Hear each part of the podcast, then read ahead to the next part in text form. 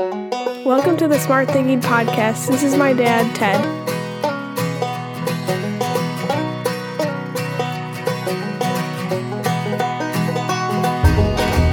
Welcome to the Smart Thinking Podcast. I'm your host, Ted Knightsky.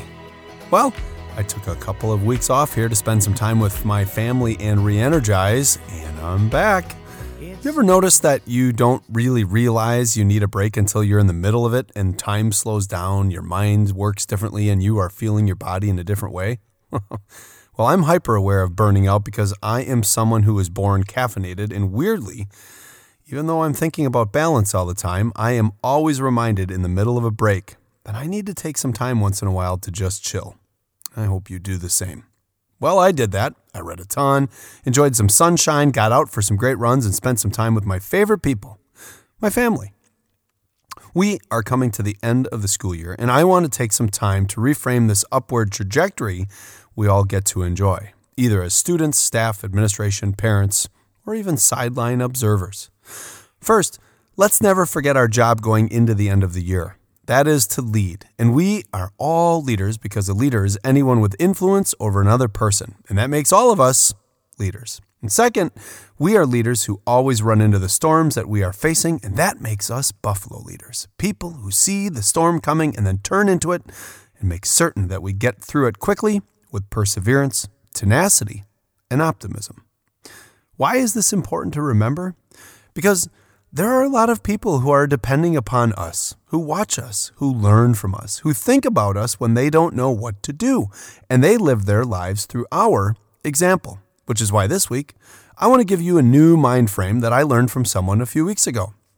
Now, before I get into my story, I want to remind you that as we head to the end of the year, we count up, not down. I remember teaching with and having teachers who would put a countdown to the end of the year once the fourth quarter started up on the board in their room. And to me, well, to me, they demonstrated great joy that they were only a certain number of days left in the year instead of a certain amount of time to be with us. All of them shared enthusiasm that they were leaving right along with us at the end of the year. This joyless tactic drove me mad as a kid and then eventually as a colleague. It shouts, I don't like it here either. The joylessness of sharing with others that they won't have to be with you in the future is something I really never understood. I get it. I get that it's difficult to maintain positivity and energy throughout an entire school year. And I also get that some of the students in our purview can test the strongest of us. But that does not give us the right to project a sense of relief or freedom when we don't have to see them anymore. Now, I say this because joy, joy is learned and resilience is modeled. If the adults are projecting that happiness is only in summer and when we're on breaks, why in the world would a child emotionally invest in the person who expresses that they'll be happiest when they're not with them? Think about it. Joy is found in our lives by the decisions we make, the way we behave, and most importantly, how we choose to be in front of others and for ourselves. Great leaders feel a sense, a real sense of energy and a little anxiety as we get to the end of a journey. They sense that we're running out of time to influence others and that we work our best and our hardest to the absolute last minute that we are together with the others in order to make the most of our influence and time together. As we close out this school year, we should use language that reinforces the value of being here, the importance of learning, and the need to be our best. That doesn't happen when we say things like, as of tomorrow, we have 21 days left and we're out of here. It comes from saying things like, all right, folks, we only have 21 more days left together, and we're going to make the most of it. As leaders in every area of our world, it starts with mindset. And I want you to think about fueling your joy with a buffalo behavior and a lesson I learned recently.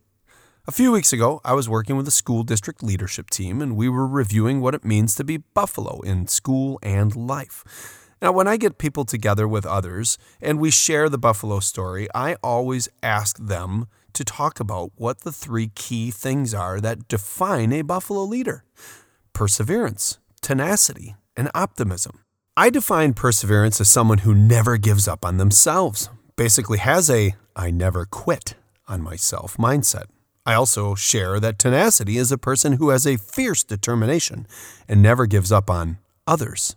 And the optimist? well, an optimist bets on winning and realizes that it will work out in the end. I asked the teams of people to work together and discuss what that means to them, where they've seen it, and who models this type of behavior around them. We were finishing our conversations at the tables, and it was time for a break. As we took the break, a strong leader came up to me by the name of Donna and leaned into me and said, Something that shifted my mindset and sparked this podcast. Donna is a great person and leader. She stands equal in height to me, a little over six foot. She's around my age, I never asked. However, based upon her kids' ages and life experiences, I'm guessing we're close. She is a servant leader and has done some great work in her life, advocating for the underdogs. She has a no nonsense way about her, and I got great energy in our discussions and our time together. So, as we were walking out on break, she leaned into me and said, You know, Ted, at my house, there are no negative contractions allowed. When my children say to me, I can't or I won't, I just give them a look and say, no negative contractions. She looked at me, raised an eyebrow, and walked away. I paused my walk and thought to myself, that is number one, a genius mom move. And number two, that's how we model perseverance, leading to joy and ownership in our journeys. Now, if you have not mastered the English language, a contraction is a word made by shortening and combining two words.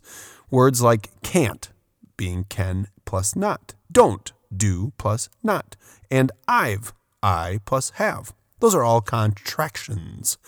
I have to admit, I'm not the best when you ask me about grammar, but I do recognize contractions. And after Donna, I've really come to notice negative contractions in people's voices and actions and words, most of which are simply words people have combined to change the direction of their sentences, but most importantly, that define their behavior. And a lot of the negative contractions are combined with the word not. Ready? Can't, couldn't, didn't, doesn't, don't, hadn't, isn't, shouldn't, wasn't, won't, wouldn't. Well, that felt kind of like Dr. Seuss, but it's not. I'm just saying that that list makes me shudder a little bit. Joy comes from our ability to feel a sense of contentness, blended with happiness, a satisfaction that we're safe, in a good spot emotionally, and most importantly, buzzing with a satisfying feeling of happy. Joy comes in many ways, but most importantly, it comes from a sense of accomplishment and control. And you won't find joy if you're canting, won'ting, and couldn'ting. Whew. I've never, I, I think I just made those words up. Well, you see what I did there. A few minutes later, as I was walking back and Donna came back from the break, and I sat next to her and slid over to her and said, Hey, tell me more about this negative contraction thing. Now, Donna's from the South, and she looked at me intently and said, There's nothing else to tell you. If my family uses a negative contraction, I give them the look. They know to turn around and get to it. It was such a cool moment for me. So cool, in fact, that I shot out into the hallway and typed it into my notes so I wouldn't forget it. Imagine creating the conditions as we end the year this year and then forever, where there is no room for negative contractions, where we check the language and the actions of those around us. Because there is no can't in this family, there is only can. And there is no won't in this classroom, there is only when. This feels a lot like a grit strategy to support our journey to the end of the year. There is no place for I can't wait until the end of the year. There's only room for we can use this time to make ourselves the best version of ourselves as possible. Time left in the year. We've talked about the importance of ending the journey with a celebration, with a recognition of the work we've done and the journey we've taken. It's important as we pursue engagement and joy that we focus on what we've overcome, that we have taken the time to review the remarkableness of the ordinary things we do each day. I mean, think about this. If you've been in a school or supporting others over a period of time, that's a lot of people you've impacted almost every day, over and over with the same people. That's influence. Now, taking the time at the end of the journey to collect and review the work, well, well, that allows us to identify the positives to fuel our perseverance and see the negative contractions, well, that they're actually easily overcome. Now, what I mean by this is taking some time to review all the things we did. And, of course, I have an activity for you. Now, this is for anyone who's been part of the journey so far and could be done with staff or students or staff and students. Joy is fueled by remembering and recognizing all we've done and all we have. As we get close to the closing out of the year, this is the perfect time to take some time to review all the things we willed ourselves to do. That's the activity. Break staff and or students into small groups and have them discuss all of the things they've done this year to get this far. When looking for the fuel to move ourselves positively towards the end of the journey, it's important to review and look back at all the things we've overcome, the hills that we have climbed, the hurdles we've leapt, and all the ways in which we have done ordinarily remarkable things. Journeys are difficult, and looking for energy, well, that's a powerful strategy to fuel you to the end. I suggest that, suggest that you have teams create top 10 lists of all the things that they have done this year, your lists of things we've willed ourselves to do that made a difference. Give each team and group a large piece of paper that can be hung up and have the teams list the things that we've overcome what we've conquered, accomplished, and are proud of. Have them illustrated, have them have fun with it. Encourage the teams to create that top 10 list of celebrations so far. And all the things we've overcome. Because we've overcome is a positive contraction. It's important to have the teams represent a variety of stakeholders in your organization and then to encourage them to be honest about the success and the areas they've been a part of. I mean, it's April and the school year is closing out. Most people blend the beginnings of the year together and they can't even recall that much that's gone on. So ask them to bring their calendars and their laptops and their phones so that they can go back and review. But when you have a variety of different people together using those types of tools, well, well, you get a large scoop of joyful moments over the past year. There are people in groups who are brand new to the organization and are celebrating that they're still standing. I mean, that they literally just made it this far. You see, like Donna, we are focusing on the moments from the past year where we had to speak in terms like, we can do this, we will do this, we should do this. And those are the memories often lost because joy hits us temporarily and then we keep moving into the next challenge. And that takes energy. And sometimes, honestly, it's draining. Here's the deal it's so easy to have a negative narrative about the journey. It's easy to slide into the pit of pessimism and discuss all the ways people made it harder for us, how people didn't cooperate, how we don't get what we want. Don't. Negative. How no one seems to understand. It's easy to throw up the negative contractions and talk about who should have done it, or why we can't do it, or we would have if only. Those conversations are everywhere and too common.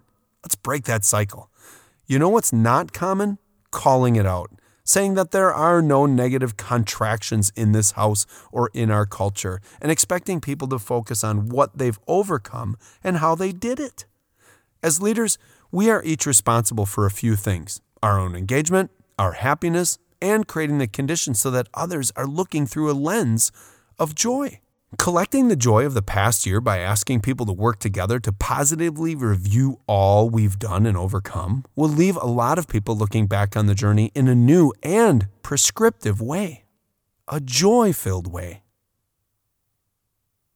So let's do some smart thinking. Describe where you can drop the use of negative contractions. List the people who need to reflect and review for joy and describe where you can apply a review process to provide the fuel needed to end the journey optimistically for this year. That's it. That's the Smart Thinking Podcast. Hey, as always, thank you for listening, and please make sure to share this episode and rate it. I appreciate you and am hopeful that you and others find ways to promote joy filled moments and opportunities as we get to finish the year. As always, thank you to the Well Pennies for their music, their great music, and please make sure to follow them on whatever music platform that you use. Okay, I have a final set of contractions I want you to avoid as we close out the year. There is plenty of time left this year to do some remarkable work and find joy in the journey. The words are could've, should've, might've. Those are words of regret. Those are contractions I want you to stay away from. There is plenty of time left to ensure learning, relationships, and future success. The other activity to do in parallel with the one I described before as we close out the school year is to forecast our success moving forward. With our students and your students or staff, set up a second set of posters and ask them this As we get these few days left to make a difference, what should we do? Could we do? Or might we do in order to finish strong? No negative contractions, only positive action terms should, could, might. We do. Joy lives in realizing the possible. As you set the conditions to support others running into their storms, have the conversations and reflections needed to identify who we are, what we've done, and what is left to do in order for those we serve to go to the next level. You are a leader, a leader who makes a difference. And great leaders, well, they can, they do, and they will. These last few times together this year, make it worth it. Make it positive with joy filled phrases, with the other type of contractions, the positive ones. We've overcome. You've demonstrated. They're doing great. Finish the year with the contraction that'll make sure people recognize all the work they've done and all the work we'll do. I'm going to end this episode with a Well Penny song because I feel like we need a little spark of optimism, and that's why I'm playing the song Spark. My favorite lyric in this joy filled song is Don't get lost in the dark. All you need is a spark. Be the spark of joy as we close out the school year.